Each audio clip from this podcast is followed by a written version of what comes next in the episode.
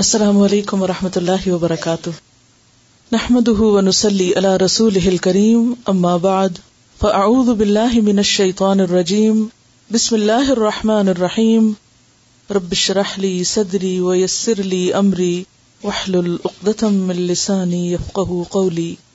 ایک دفعہ دروشی پڑھ لیجیے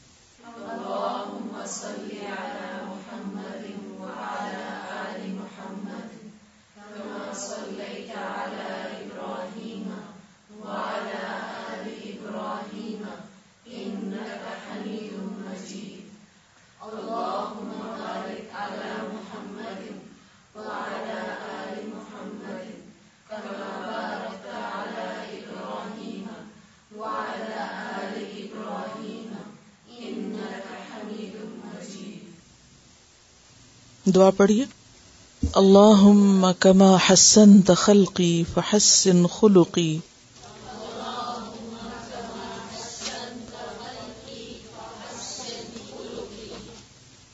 یاد رکھیے کہ کسی بھی کام کے کرنے کے لیے ارادہ بہت ضروری ہے اور پختہ ارادہ ضروری ہے۔ اور جب کوئی چیز انسان کے ارادے میں بدل جاتی ہے تو انسان کو پھر اس کی تڑپ لگ جاتی ہے۔ اور پھر انسان اس کے لیے دوڑ دھوپ کرنے لگتا ہے، کوشش کرنے لگتا ہے۔ اور صرف کوشش پر ہی بس نہیں، دعاؤں کے ساتھ اللہ کا سہارا لیتا ہے اور خوب خوب دعائیں مانگتا ہے۔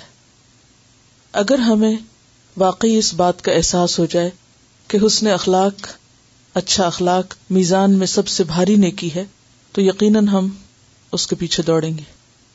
اور پھر اس کے لیے نہ صرف یہ کہ کوشش کریں گے، بلکہ اللہ سے مانگیں گے بھی۔ چلیے، اس کتاب میں لکھی آخری دعا کو ایک دفعہ پڑھتے ہیں۔ یہ دعا ایک طویل دعا کا ایک حصہ ہے۔ اگر آپ کی نظر الفاظ پر ہو، تو آپ زیادہ بہتر طور پر یاد کریں گے اس کتاب کے آخری صفحے پر ہے۔ نظر آ گئی سب کو؟ وہ دن احسن الخلاقی وہ دن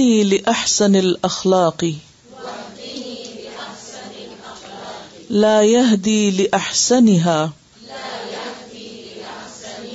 إلا أنت. لا يهدي لأحسنها إلا أنت. لا يهدي لأحسنها إلا أنت. واصرف عني سيئها. سی ہے، ٹھیک ہے؟ سی وصرف عنی۔ سی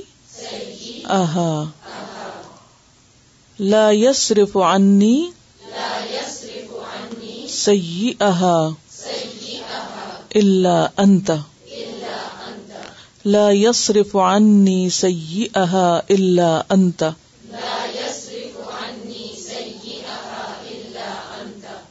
لا يصرف عني سيئها إلا أنت. لا يصرف عني سيئها إلا أنت وحدنی اور ہدایت دے مجھے یا رہنمائی کر میری لأحسن الاخلاقی بہترین اخلاق کی طرف. یعنی اے اللہ، تو مجھے بہترین اخلاق کی طرف رہنمائی عطا کر، مجھے وہ راستہ دکھا جو بہترین اخلاق کی طرف لے جاتا ہو۔ لا دی نہیں رہنمائی کر سکتا۔ لحسن اس کے بہترین کی طرف یعنی اخلاق کے بہترین حصے کی طرف اللہ انتا مگر تو ہی۔ یعنی یہ طاقت تیرے ہی پاس ہے۔ تو ہی مجھے راستہ دکھا سکتا ہے۔ وصرف عنی، اور پھیر دے مجھ سے، دور کر دے مجھ سے۔ سی اس کے برے حصے کو یعنی اخلاق کے برے حصے کو، بری عادات کو۔ لا یسرف عنی، نہیں دور کر سکتا مجھ سے۔ سی احا اس کا برا اللہ انتا مگر تو ہی۔ اے اللہ، میری سب سے اچھے اخلاق کی طرف رہنمائی فرما۔ تیرے سوا اچھے اخلاق کی راہ کوئی نہیں دکھا سکتا۔ اور برے اخلاق کو مجھ سے دور کر دے۔ انہیں تیرے سوا مجھ سے کوئی اور دور نہیں کر سکتا۔ اور یہ بہت بڑی حقیقت ہے۔ ہمیں اس بات کا اعتراف کرنا ہوگا کہ ہماری جتنی بھی خراب آتے ہیں، ان کو اللہ کے سوا کوئی بھی نہیں ہٹا سکتا۔ کسی انسان کے بس میں نہیں، کسی کی مجال نہیں، کسی کی طاقت نہیں۔ کیونکہ ایک روایت سے ہمیں یہ بھی پتا چلتا ہے کہ اگر کوئی یہ کہے کہ پہاڑ اپنی جگہ سے ٹل گیا ہے، ہل گیا ہے، تو مان لو لیکن اگر کوئی یہ کہے کہ کسی نے اپنی عادت چھوڑ دی ہے، تو اس کو نہ مانو۔ یعنی بری عادتیں چھوڑنا، برے اخلاق کو ترک کرنا آسان کام نہیں۔ یہ پہاڑ کو اپنی جگہ سے ہلانے سے بھی زیادہ مشکل کام ہے۔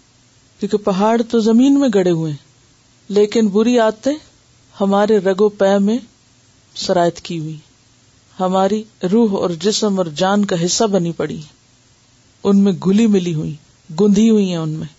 ان کو ان سے نکالنا اور چھڑانا اور باہر نکال کے پھینکنا آسان نہیں۔ اللہ کی مدد کے بغیر یہ کام نہیں ہو سکتا۔ اس لیے اللہ سے دعا کرنے کے ساتھ ساتھ کوشش بے حد ضروری ہے۔ پھر اس شعور اور احساس کے ساتھ مانگیے وہ دنی احسن الخلاقی وہ دنی احسن الخلاقی وہ دنی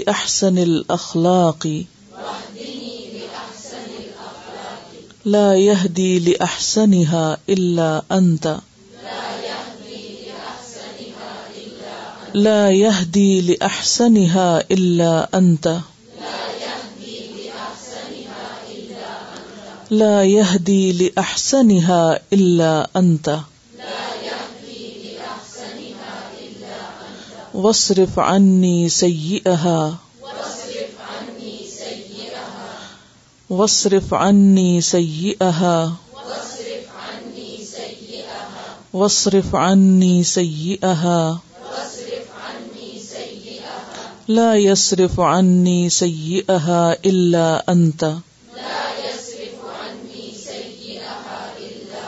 لا يصرف عني سيئها إلا أنت.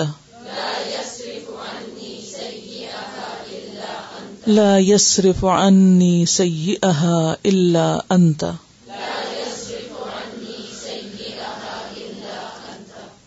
آج ہم پڑھتے ہیں نیا سبق، الظلم، ظلم انجسٹس ظلم کا لفظ عربی میں کسی چیز کو اس کی جگہ سے ہٹا کر کسی دوسری جگہ رکھنے کا ہے۔ بے موقع رکھنا۔ ظالمہ کا معنی ہوتا ہے کسی بات کو، کسی چیز کو بے موقع رکھنا۔ ہر چیز کا ایک مقام ہے، ایک وقت ہے، ایک موقع ہے، ایک تقاضا ہے۔ اس کو اس سے ہٹا دینا اور کہیں اور رکھنا، یہ ظلم ہے۔ اگر حق کے لیے استعمال ہو مثلاً یہ کہا جائے، ظلم حق ہو تو مانا ہوتا ہے گھٹانا۔ کسی کو اس کا حق کم دینا۔ ظلم البعیر کا مطلب ہوتا ہے، بعیر کس کو کہتے اونٹ کو۔ ظلم البعیر کا معنی کیا جاتا ہے، بغیر کسی مرض اور علت کے اس کو ذبح کر دینا۔ یعنی گھر میں اچھا بلا اونٹ تھا، بغیر کسی وجہ کے اس کو ذبح کر دیا۔ تو یہ کیا کیا اس نے؟ اونٹ پر ظلم کیا۔ اسی طرح ہر وہ کام جس کو وقت سے پہلے کیا جائے، اس پہ ظلم کا اطلاق ہوتا ہے۔ ہر وہ کام جو وقت سے پہلے کیا جائے، وہ کیا ہے؟ ظلم۔ اور اگر یہ لفظ ظلمہ پڑھا جائے، تو اس کا مانا ہوتا ہے رات کا تاریخ ہونا۔ رات کا تاریخ ہونا۔ تاریخ ہونے کا کیا مانا اندھیرا ہونا۔ اسی لیے ہم اردو میں بھی ظلم کو اندھیر سے تعبیر کرتے ہیں۔ یہ تو بڑا اندھیر ہو گیا۔ تو ظلم میں اندھیرے اور تاریخی کا مانا بھی ہے۔ اسی لیے ظلام کہتے ہیں تاریخی کو اور ضلام کہتے ہیں بے انصافی کو۔ ظلم کے ان لغوی معنوں کو سامنے رکھتے ہوئے جو بات ذہن میں آتی ہے، وہ کیا ہے؟ کہ ظلم صرف کسی کی مار پٹائی کا نام نہیں، یا صرف کسی کا مال چھیننے، یا کسی کے ساتھ زیادتی کرنے، گالی گلوچ کرنے کا نام ہی نہیں، بلکہ ظلم اس سے وسیع تر معنی رکھتا ہے۔ ظلم خالق کے ساتھ بھی ہوتا ہے، جس نے ہمیں پیدا کیا۔ ظلم مخلوق کے ساتھ بھی ہوتا ہے۔ خالق کا حق نہ پہچاننا، خالق کی قدر نہ پہچاننا، خالق کو نہ ماننا، یہ ظلم ہے، جسے ہم عام طور پر شرک سے یا کفر سے تعبیر کرتے ہیں۔ اسی طرح مخلوق کے ساتھ بھی کسی قسم کی حق تلفی یا زیادتی کرنا، انہیں ان کا حق نہ دینا، یا کسی چیز کے ساتھ بے موقع، بے محل معاملہ کرنا، یہ سب ظلم میں آتا ہے۔ ظلم انسانوں کے ساتھ بھی ہو سکتا ہے، ظلم حیوانوں کے ساتھ بھی ہو سکتا ہے، اور ظلم دیگر مخلوق کے ساتھ بھی ہو سکتا ہے۔ تو آئیے دیکھتے ہیں کہ احادیث سے ہمیں ظلم کے بارے میں کیا بات پتہ چلتی ہے۔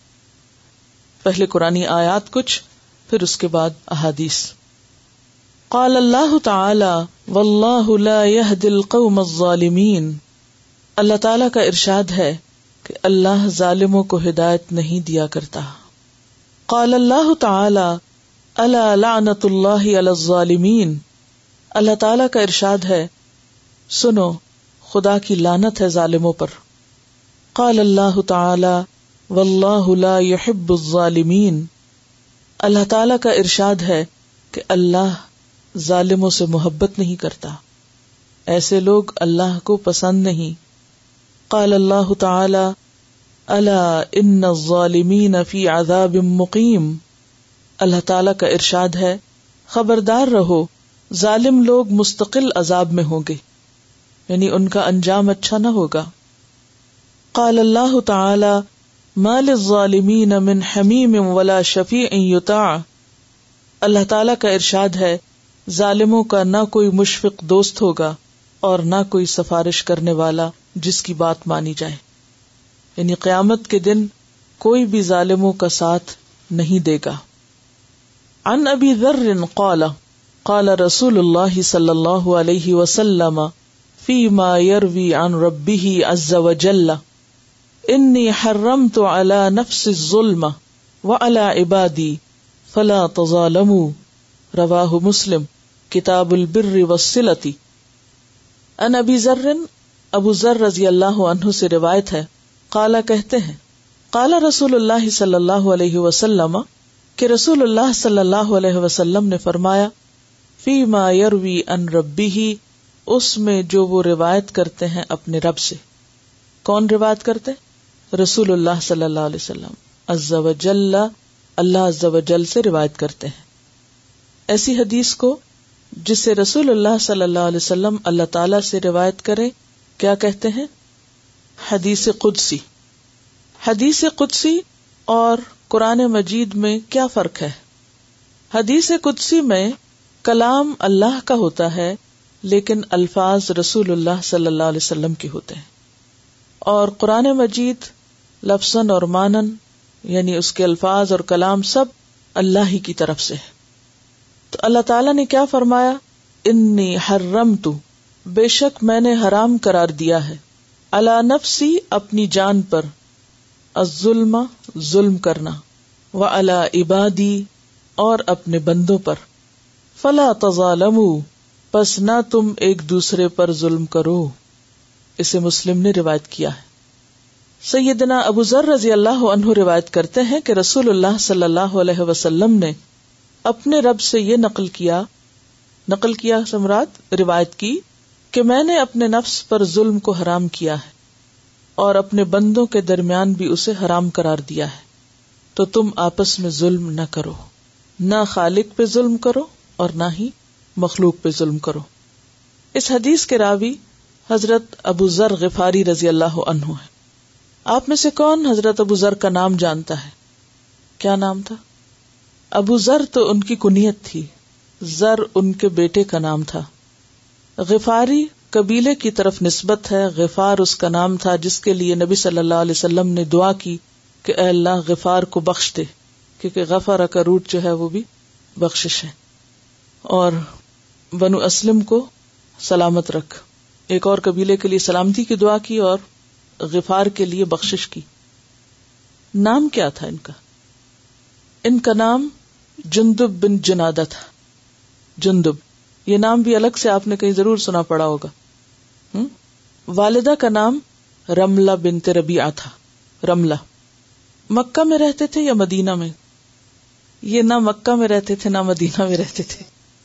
صحابہ کے بارے میں پڑھا کیجیے اور اپنے بچوں کو بھی بتایا کیجیے کیونکہ یہ ہماری تاریخ ہے۔ یہ وہ لوگ ہیں جن کے لیے ہم ہر روز کھڑے ہو کے دعا مانگتے ہیں۔ سراط اللہ علیہم، ہمیں انہیں کے راستے پہ چلا جن پہ تو نے انعام کیا۔ ان کا راستہ کیا تھا؟ وہ ہمیں خود بھی نہیں پتا۔ تو ہمیں ان کا راستہ معلوم کرنا ہے کہ وہ کون تھے، کیا کرتے تھے، کیا نہیں کرتے تھے، ان کی زندگیاں کیسے تھیں۔ بہرحال، ابو ذر غفاری رضی اللہ عنہ بدر کے قریب ایک جگہ تھی ودان نامی، ایک بستی تھی، جو راستے پر پڑتی تھی، تجارتی شاہراہ پر تھی۔ یعنی مکہ کے لوگ جب شام کی طرف سفر کر کے جاتے، تجارت کرتے، تو راستے میں یہ بستی آتی۔ ان کا قبیلہ جو تھا، وہ ڈاکہ زنی کے لیے مشہور تھا۔ یعنی ڈاکو لوگ تھے۔ اور ان کا کام کیا تھا کہ جب بھی کوئی مسافر وہاں سے گزرے، بستی میں قیام کرے، تجارت کر کے یا آ رہے ہوتے تھے یا جا رہے ہوتے تھے ان کے وہاں خرچ کریں یعنی ان سے بھی کچھ لین دین کرے یہی ان کا ذریعہ آمدنی تھا۔ اور اگر کچھ نہ دے لے تو پھر یہ ان کو لوٹ کے اپنا کام چلائیں۔ یہ ان لوگوں سے تعلق رکھتے تھے۔ جب رسول اللہ صلی اللہ علیہ وسلم نے اسلام کی دعوت دی لوگوں کو، اپنے نبوت کا دعوی کیا، تو مکہ کی چونکہ ایک مرکزی حیثیت تھی، تو یہ بہت جلد ادھر ادھر چرچا ہو گیا۔ مکہ کے لوگ تاجر لوگ تھے۔ کچھ اور اگتا وغیرہ تو نہیں تھا؟ وہاں تو ان کا آمدنی کا ذریعہ کیا تھا؟ تجارت۔ ایلا فہم رحلت سیف تو گرمیوں میں شام کی طرف اور سردیوں میں یمن کی طرف یہ سفر کرتے تھے اور تجارت کرتے تھے۔ بہرحال، اب جب یہ تجارت کر کے باہر کو جاتے، ادھر ادھر نکلتے، تو راستے میں بھی باتیں ہوتی راستے میں جو قبیلے آتے، جو لوگ ملتے، ان کو بھی بتاتے۔ جو لوگ مکہ میں حج یا عمرے پہ آتے، ان کو بھی پتا چلتا کہ یہاں ایک شخص نے نبوت کا دعوی کر دیا ہے۔ ایک ہاٹ ٹاپک تھا۔ ہر ایک تک پہنچ گیا چونکہ مکہ کی پوزیشن بہت سینٹرل تھی، اس لیے میسج بہت جلدی ادھر ادھر اسپریڈ ہوا۔ اب اس بستی میں بھی پتا چلا۔ حضرت ابو ذر غفاری کو معلوم ہوا کہ ایک شخص نے مکہ میں اس طرح کا دعویٰ کیا ہے تو ان کو تجسس ہوا۔ اپنے بھائی کو بھیجا جو کہ شاعر تھے، ان کا نام انیس تھا۔ ان کو بھیجا کہ جاؤ اور تم پتا کرو کہ وہ شخص کیا کہتا ہے۔ وہ گئے اور انہوں نے جا کے ان کی کچھ باتیں وغیرہ سنی اور چونکہ مکہ والے آپ کے بہت خلاف تھے تو کچھ اچھا امپریشن نہیں لے کر گئے۔ واپس گئے تو بتایا کہ مکہ والے یہ کہتے ہیں ہاں میں نے جو کچھ سنا ہے ان کا، وہ یہ ہے کہ نیکی کا حکم دیتے ہیں اور برائی سے روکتے ہیں۔ وہ خود یہ کرتے ہیں اور لوگ ان کے بارے میں یہ کہتے ہیں۔ تو ان کی تسلی نہیں ہوئی۔ یہ خود سفر کر کے گئے۔ لیکن چونکہ ماحول آپ کے خلاف تھا تو کسی سے پوچھنا، گوارا نہیں کیا یا پوچھا نہیں۔ اور مسجد حرام چونکہ ایک مرکزی جگہ تھی، وہیں پر کئی دن رہے۔ آخر حضرت علی نے ان کو دیکھا اور کہا کہ یہ کہاں سے آیا وہ شخص اور کیوں آیا اور روز یہی ہوتا ہے؟ تو ان کو اپنے ساتھ لے گئے گھر پہ، کھانا وانا کھلایا، پوچھا کہ تم یہاں کیوں آئے ہو؟ کہا کہ ایک شخص ہے جس نے یہاں نبوت کا دعویٰ کیا ہے، تو وہ کیا کہتا ہے؟ ان کے بارے میں معلوم کرنے کے لیے آیا ہوں۔ ان کا کہ ان تک پہنچنا آسان نہیں، کیونکہ ان لوگوں کو اگر پتا چل گیا کہ تم ان سے ملنے کے لیے آئے ہو تو تمہاری خیر نہیں۔ ہاں ایسا کرو چپ کے چپ کے میرے پیچھے آؤ۔ اگر کہیں خطرہ ہوا تو ادھر ادھر ہو جانا، ورنہ جہاں میں جاؤں گا، میرے پیچھے پیچھے آتے جانا اور جہاں میں پہنچوں، وہیں اللہ کے رسول صلی اللہ علیہ وسلم سے تم ملاقات کر سکو گے۔ بہرحال، یہ چھپتے چھپاتے وہاں پر پہنچے اور دیکھتے ہی کہتے ہیں، السلام علیکم یا رسول اللہ۔ یعنی دیکھتے ہی پہچان گئے کہ یہ اللہ کے رسول ہی ہیں اور یہ شخص جھوٹا شخص نہیں ہو سکتا۔ اور فوراً ہی اسلام قبول کیا۔ اور یہ پانچ میں چھٹے مسلمان تھے یعنی بہت ابتدائی دور میں، ابتدا میں حضرت ابو بکر حضرت عبد الرحمان بن نبی اوف تک مسلمان ہوئے اور اس کے بعد ایک طرح سے لوگ چھپے چھپے دل دل میں مسلمان تو تھے لیکن اظہار نہیں کرتے تھے۔ بہرحال انہوں نے اسلام قبول کیا اور واپس جانے لگے۔ چند دن آپ کے پاس رہے، چند بنیادی باتیں آپ نے سیکھی۔ تو آپ صلی اللہ علیہ وسلم نے ان کو ایک نصیحت کی کہ جاؤ، جو کچھ سیکھا ہے اپنے قبیلے کو سکھاؤ۔ اور ہاں مکہ والوں کو پتہ نہ چلے۔ ورنہ تمہاری شامت آ جائے گی۔ اور ایک بات یہ ہے کہ تم اس وقت تک اپنے قبیلے کے پاس ہی رہو جب تک کہ تمہیں یہ خبر نہ ملے کہ اللہ نے مجھے غلبہ عطا کیا ہے۔ تم وہیں رہنا۔ کیونکہ بہادر تو تھے، جس قبیلے سے تعلق رکھتے تھے تو وہ نڈر قسم کا قبیلہ تھا۔ کہا کہ کیوں نہ میں اپنے اسلام کا اظہار کر کے جاؤں۔ اعلان کیا اور ہوا وہی جو ہونا تھا۔ لوگوں نے اتنا مارا کہ ان کی جان کے لالے پڑ گئے تو آخر کسی نے کہا، تمہیں معلوم ہے کس قبیلے کا شخص ہے؟ جہاں سے تم گزرتے ہو۔ تمہارا کوئی قافلہ سلامت نہیں گزرے گا اگر تم نے اس کو کچھ کیا۔ کہا جاتا ہے کہ حضرت عباس بیچ میں آئے تھے اور انہوں نے ان کو چھڑایا۔ بہرحال اپنے قبیلے میں واپس گئے۔ واپس جا کر انہوں نے اسلام کی تبلیغ شروع کی۔ ان کی والدہ بھی مسلمان ہو گئی، بھائی بھی مسلمان ہو گئے۔ اور ان کی کوششوں سے چند لوگوں کے سوا سارا قبیلہ مسلمان ہوا اور نماز با جماعت کا بھی وہاں اہتمام شروع ہوا۔ اور غزبۂ خندق تک یہ اپنے قبیلے میں ہی رہے۔ اس کے بعد نبی صلی اللہ علیہ وسلم کو جب اللہ تعالیٰ نے قوت دی تو یہ مدینہ چلے گئے اور اس وقت ان کے باقی سارے قبیلے نے اسلام قبول کر لیا۔ مدینہ جانے کے بعد انہوں نے دن رات اپنے سیکھنے میں صرف کیے۔ بہت کچھ سیکھا۔ اسی لیے آپ دیکھیں گے کہ یہ ان صحابہ میں سے ہیں جن کی احادیث کافی تعداد میں روایت ہوئی ہے۔ ان کی ایک خاص خصوصیت یہ تھی کہ انہیں دنیا کی دولت اور دنیا کے مال سے کوئی دلچسپی نہ تھی۔ اور آپ صلی اللہ علیہ وسلم کے زمانے میں تو بہرحال سیکھنے سکھانے میں مشغول رہے، لیکن جب آپ کی وفات ہوئی تو مدینہ میں ان کا دل نہیں لگتا تھا۔ شام کی طرف سفر کر گئے۔ وہاں پر امیر معاویہ رضی اللہ تعالیٰ عنہ کی حکومت تھی۔ ان کے ساتھ ان کے کچھ اختلافات ہوئے۔ اور یہ دیکھتے تھے کہ لوگوں کے اندر دین سے زیادہ دنیا کی دلچسپی بڑھتی چلی جا رہی ہے۔ تو ان کی بنتی نہیں تھی کسی سے۔ حضرت عثمان رضی اللہ تعالیٰ انہوں نے ان کو واپس مدینہ بلایا۔ جب مدینہ آئے تو دیکھا کہ وہاں بھی وہ دن نہیں ہے، وہ منظر نہیں ہے جو اللہ کے رسول صلی اللہ علیہ وسلم کے زمانے میں تھا۔ لوگوں پر کھلم کھلا تنقید کرتے تھے کہ تم لوگ دنیا کی محبت میں مبتلا ہو گئے ہو۔ جب حضرت عثمان نے دیکھا کہ لوگ ان کی وجہ سے پریشان ہوتے ہیں اور یہ لوگوں کی وجہ سے پریشان ہوتے ہیں تو ان کو مشورہ دیا کہ آپ ربزہ نام کی ایک بستی میں چلے جائیں۔ یہ اور ان کی ایک بیٹی جن کا نام لیلا تھا۔ بیوی اور بیٹی کے ساتھ یہ مدینہ سے باہر ایک گاؤں میں زندگی بسر کرنے لگے کہ میں دنیا کے فتنوں میں نہیں رہ سکتا۔ اللہ تعالیٰ نے ہر ایک کی طبیعت بنائی ہے اور ہر ایک کا مزاج الگ ہے۔ بہرحال وہیں رہتے، اپنی عبادت کرتے اور اللہ اللہ کرتے۔ ہوا یہ کہ عبداللہ بن مسعود ایک قافلے کے ساتھ گزر رہے تھے تو راستے میں پتا چلا کہ ان پر نزا کا عالم ہے، وفات کے قریب ہے ان کے سامنے ہی فوت ہوئے، انہوں نے نماز جنازہ پڑھائی اور دفن کیا وہیں پر۔ اور دفن کرنے کے بعد ان کی بیوی اور بیٹی کو واپس مدینہ لے آئے۔ اور پھر جب تک وہ زندہ رہی حضرت عثمان رضی اللہ تعالیٰ اور بعد میں جو بھی خلیفہ تھے، انہوں نے ان کو لک آفٹر کیا۔ ایک دفعہ کہا جاتا ہے کہ ان کے گھر پہ کوئی گیا تو دیکھا کہ کوئی سامان نہیں ہے۔ چاروں طرف دیکھا اور کہا کہ سامان نہیں ہے تمہارا۔ کہا، وہ دوسرے گھر بھیج دیا ہے۔ سامان دوسرے گھر بھیج دیا ہے۔ وہ شخص پھر نہیں سمجھا۔ کہا، نہیں، کچھ تو یہاں بھی ہونا چاہیے تھا۔ کہا کہ وہ گھر کا مالک ہمیں یہاں رہنے نہیں دے گا۔ یہاں کس لیے رکھنا ہے؟ کتنی گہری بات تھی۔ نبی صلی اللہ علیہ وسلم ان سے بے حد محبت کرتے تھے۔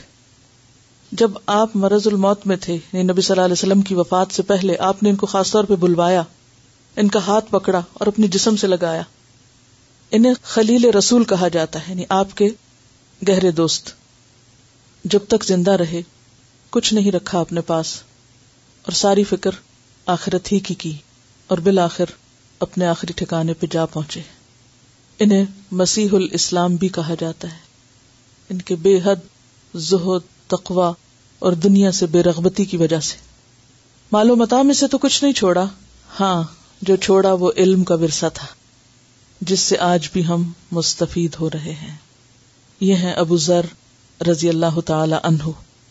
انہوں نے روایت کی رسول اللہ صلی اللہ علیہ وسلم سے اور رسول اللہ صلی اللہ علیہ وسلم اللہ تعالی سے روایت کرتے ہیں کہ میرے بندو، میں نے اپنے اوپر ظلم کو حرام کر رکھا ہے۔ یعنی اللہ تعالیٰ کسی پر ظلم نہیں کرتا۔ لئی سب اللہ عبید تو تم بھی آپس میں ایک دوسرے پر ظلم نہ کرو۔ ایک دوسرے کے ساتھ زیادتی نہ کرو۔ کیا ہے ظلم؟ ود اشئی فی غیر محلی ہی کسی چیز کو اس کی اصل جگہ سے ہٹا دینا۔ بے موقع رکھنا۔ اپنی حد سے تجاوز کرنا۔ اپنی حد سے آگے بڑھنا۔ اپنے حق سے زیادہ طلب کرنا۔ کیا ہے ظلم؟ اپنے حق سے زیادہ لینا، زیادہ مانگنا۔ اپنے فائدے کے لیے دوسرے کا نقصان کرنا۔ اللہ تعالی نے اس کائنات کو ظلم پہ نہیں، عدل پہ قائم کیا ہے۔ یہ دنیا یعنی یہ پوری کائنات کس پہ قائم ہے؟ عدل پہ، انصاف پر۔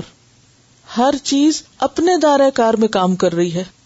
ہر چیز اپنے دائرہ کار میں کام کر رہی ہے۔ کل فی فلک یسبحون۔ کوئی چیز اپنے دائرے سے باہر نہیں نکلتی۔ مثلاً ستاروں، سیاروں کو دیکھیں، سورج کو دیکھیں، چاند کو دیکھیں، سب کیا کر رہے ہیں؟ اپنی باؤنڈری کے اندر کام کر رہے ہیں۔ اسی لیے ان میں ٹکراؤ نہیں ہوتا۔ اگر وہ اپنی باؤنڈری اپنا راستہ، اپنی لین چھوڑ دیں، تو کیا ہوگا؟ کیا یہ سب کچھ باقی رہ سکتا ہے؟ نہیں۔ ٹکراؤ۔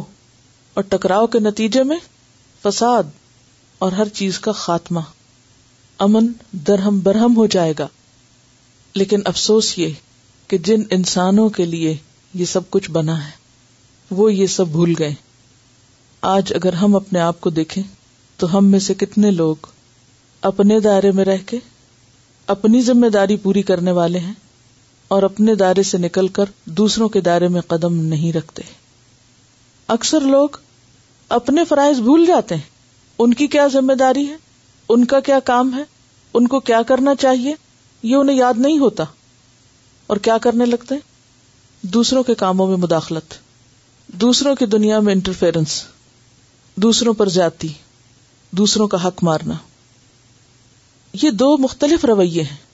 ایک رویہ کیا ہے جو عدل پر مبنی ہے؟ اپنا حق پہچانے اور اپنی حدود کے اندر رہے۔ ایک ڈسپلن اختیار کرے۔ اور دوسرا کیا ہے؟ کہ اپنا کام بھول کے، اپنا فرض بھول کے، اپنا حق لے کے پھر دوسروں کا حق چھیننے کی کوشش کرے، دوسروں کی زندگی میں مداخلت کرے۔ اگر دیکھا جائے تو بہت سی بے چینی، بے سکونی، بد نظمی، خرابی اسی وجہ سے ہوتی ہے۔ کیونکہ اللہ نے ہر ایک کو اس کا ایک حق اور ایک مقام دیا ہے۔ اور جب تک بندے ایک دوسرے کا حق نہ پہچانے اور انہیں ان کا مقام نہ دے تو دنیا میں امن نہیں ہو سکتا۔ اور جو لوگ دنیا میں اس زمین پر پر امن طریقے سے نہ رہنا جانے، پھر وہ جنت کی پر امن بستی میں رہنے کے قابل نہیں ہوتے۔ جنت کی پر امن بستی کس کے لیے ہے؟ عدل کرنے والوں کے لیے، جو ظلم اور زیادتی سے بچے اللہ سبحان تعالیٰ نے صاف فرمایا فلا تظالم لوگوں ایک دوسرے پہ ظلم نہ کرو۔ دوسروں پر زیادتی یہ ظلم کس کس قسم کا ہوتا ہے؟ یعنی دوسروں پر ظلم کی قسمیں کیا ہو سکتی ہیں؟ مثلاً، دوسروں کی جان پر ظلم، مال پہ ظلم، عزت پہ ظلم، حقوق پہ ظلم۔ یعنی ہم دوسروں پر کہاں کہاں ظلم کرتے ہیں؟ بعض اوقات دوسروں کو جسمانی تکلیف پہنچاتے ہیں۔ مثلاً، کیا کیا جسمانی تکلیفیں جو ہم دوسروں کو دیتے ہیں؟ جیسے کسی کا خون بہانا، یہ سب سے بڑی قسم ہے۔ کسی کی جان لینا، پھر اسی طرح کسی کو مارنا، ہٹ کرنا۔ پھر اسی طرح جسمانی تکلیف، کس کس قسم کی ہم جسمانی تکلیف دوسروں کو دیتے ہیں؟ کسی سے بہت زیادہ کام لینا، اس کی وسط اور طاقت سے بڑھ کر اس پہ بوجھ ڈالنا۔ پھر اسی طرح دوسروں کے جذبات کو نقصان دینا، دوسروں کے جذبات کو مجروح کرنا، یہ جذباتی ظلم ہے۔ یعنی کسی کو مینٹلی یا ایموشنلی ٹارچر کرنا۔ ایک ہے فزیکلی ٹارچر کرنا یعنی کسی کو ہٹ کرنا، مارنا، پیٹنا یا جان سے ہی مار دینا۔ یہ تو ہے جسمانی۔ اور بعض اوقات کیا ہوتا ہے کہ جسمانی طور پر نہیں مارا جاتا، لیکن دوسرے کو ذہنی طور پر ازیت دی جاتی ہے۔ ذہنی طور پر دوسرے کا سکون درہم برہم کر دیا جاتا ہے۔ دوسرے کو مینٹل ٹارچر دیا جاتا ہے۔ یا دوسرے کو ایموشنلی لیٹ ڈاؤن کیا جاتا ہے اور اس کو پریشان کیا جاتا ہے۔ تو مینٹل ٹارچر میں کیا کیا چیزیں آتی ہیں؟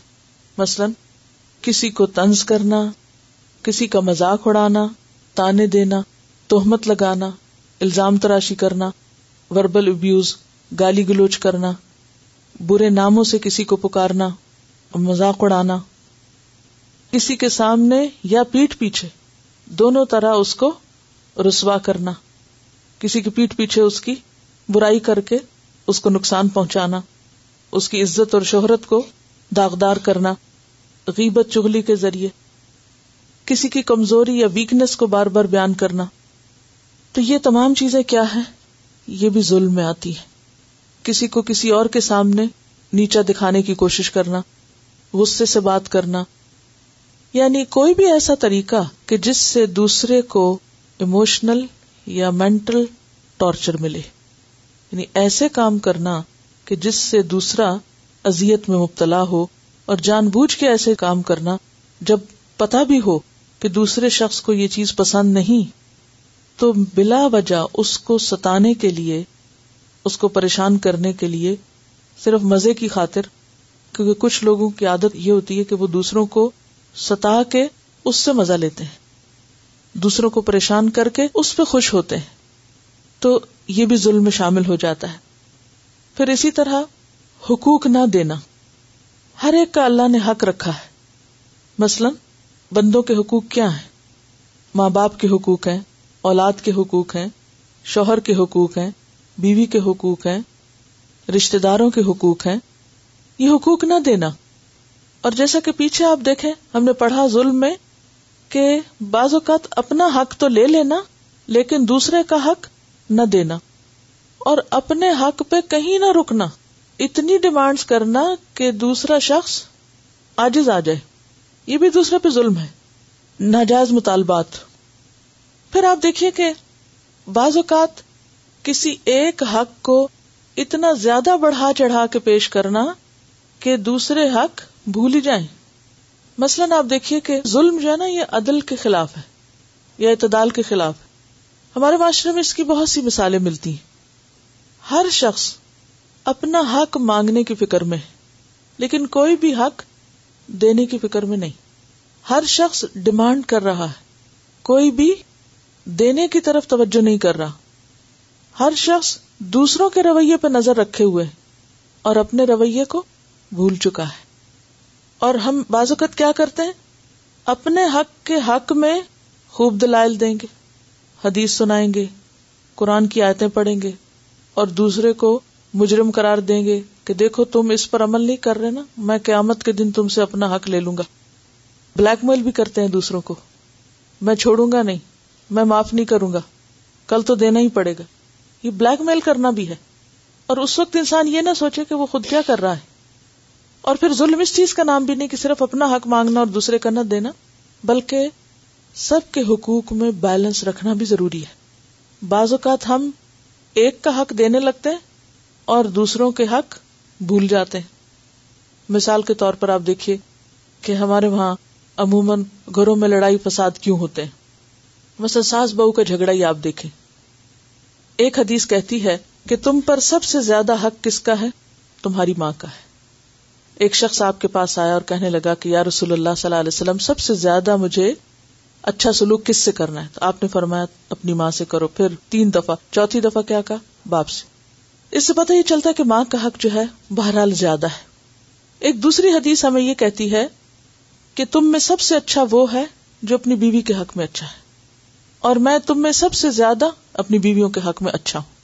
اب اگر ماں ایک حدیث لے لے اور بیوی دوسری لے لے، تو کیا ہوگا؟ بچے کی شامت آ جائے گی۔ اب ہمیں عدل کیا سکھاتا ہے کہ ماں کا حق بھی دو اور بیوی کا بھی دو۔ بیلنس۔ جب تک یہ بیلنس نہ ہو تو ظلم ختم نہیں ہو سکتا۔ اب اگر ہر وقت بیوی یہی سناتی رہے کہ دیکھو حضور صلی اللہ علیہ وسلم جو تھے وہ سب سے زیادہ اپنی بیوی کے حق میں اچھے تھے۔ لہذا میرا حق زیادہ ہے اور دوسری طرف ماں یہ سناتی رہے کہ سب سے زیادہ حق جو ہے وہ ماں کا ہے۔ تو کیا ہوگا نتیجہ؟ یاد یہ رکھیے کہ ایک کا حق دوسرے کا حق دینے سے روکے نہیں۔ عدم توازن بھی ظلم پیدا کرتا ہے کہ ایک کا حق دینے میں آپ اتنے جھک جائیں کہ دوسرا بالکل لٹک جائے۔ حتیٰ کہ دو بیویوں کے درمیان بھی کیا کہا؟ کہ ایک کی طرف اس طرح مت جھکو کہ دوسری پتہ ہا کل معلّہ کا وہ دوسری لٹکی رہ جائے۔ اسی لیے دوسری کی طلاق کا مطالبہ کرنا، کہ بعض اوقات ہمارے معاشرے میں بھی ہوتا ہے نا کہ اگر ایک شخص نے دوسری شادی کی تو کیا ہوتا ہے؟ دوسری بیوی کیا مطالبہ کر دیتی؟ کہ جب تک پہلی کو طلاق نہ دو گے تو میں نہیں بسوں گی۔ اسی طرح ماں باپ بعض اوقات مطالبہ کر دیتے ہیں، جب تک تم اس بیوی کو طلاق نہیں دو گے، تم ہماری شکل نہ دیکھنا۔ یعنی بیٹے کو کہہ دیتے ہیں، ہمارے لیے تم مر چکے۔ اور اس گھر میں اس وقت قدم رکھنا جب بیوی کو چھوڑ چکو۔ تو یہ عدم توازن جو معاشرے کے اندر پایا جاتا ہے، یہ درست نہیں۔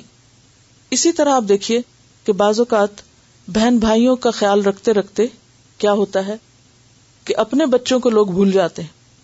اب اللہ تعالی نے بچوں کے اوپر خرچ کرنا فرض قرار دیا ہے اور دوسری طرف رشتے داروں کا خیال رکھنا بھی۔ کہیں بھی قرآن پاک میں الگ سے بہن بھائیوں کا نام لے کے حق دینے کا ذکر نہیں آیا۔ بہن بھائیوں کو کس کیٹیگری میں شامل کیا گیا؟ زویل قربا جس طرح باقی خالہ مامو چچا پپی دیگر رشتے دار، اسی طرح بہن بھائی۔ تو اس میں جو نقطہ میں سمجھانا چاہ رہی ہوں وہ کیا ہے کہ ہمارے معاشرے میں ظلم کی جو قسمیں پائی جاتی کہ بعض اوقات ایک فریق، ایک بندے کا حق اتنا زیادہ یاد کراتا ہے کہ اس کے نتیجے میں دوسرے کا حق ختم ہو جائے یہاں ظلم کی کیفیت پیدا ہو جاتی۔ بہن بھائیوں کا خیال رکھنا رشتے داروں کا خیال رکھنا، باقی لوگوں کا خیال رکھنا ضروری ہے۔ لیکن اس کے ساتھ ساتھ جو اور فرائض ہیں، ان کی طرف توجہ دینا بھی ضروری ہے۔ یعنی اس کے ساتھ ساتھ بہن بھائیوں کے اپنے بچوں کا خیال رکھنا بھی ضروری۔ بعض لوگ اس کے برعکس کرتے ہیں۔ وہ اپنے بچوں پر ہی ہر چیز خرچ کرنا اپنا فرض سمجھتے ہیں۔ اور قریب کا بہن بھائی بھوکا بھی مر رہا ہو تو اس کا خیال ہی نہیں کرتے۔ میں پھر ظلم کی ڈیفینیشن دہراتی ہوں تاکہ یہ یاد رہے کہ ظلم ہے کیا۔ اپنی حد سے آگے نکلنا، تجاوز کرنا، حق سے زیادہ ڈیمانڈ کرنا، یہ بھی ظلم ہے۔ حق سے زیادہ ڈیمانڈ کرنا۔ تیسری چیز، ایک حق کی ادائیگی میں باقی حقوق فراموش کر دینا۔ اپنے فائدے کے لیے دوسروں کا نقصان کر دینا۔ اسی طرح دوسروں کے کام میں مداخلت۔ یہ ظلم کی ایک عام قسم ہے ہمارے معاشرے میں۔ کوئی لکھ رہا ہو، کیا لکھ رہے ہو تم؟ ذرا مجھے دکھاؤ، میں بھی پڑھوں۔ اور مجھے نہیں معلوم، یہاں تو خیر آپ کے پاس وقت نہیں ہوگا۔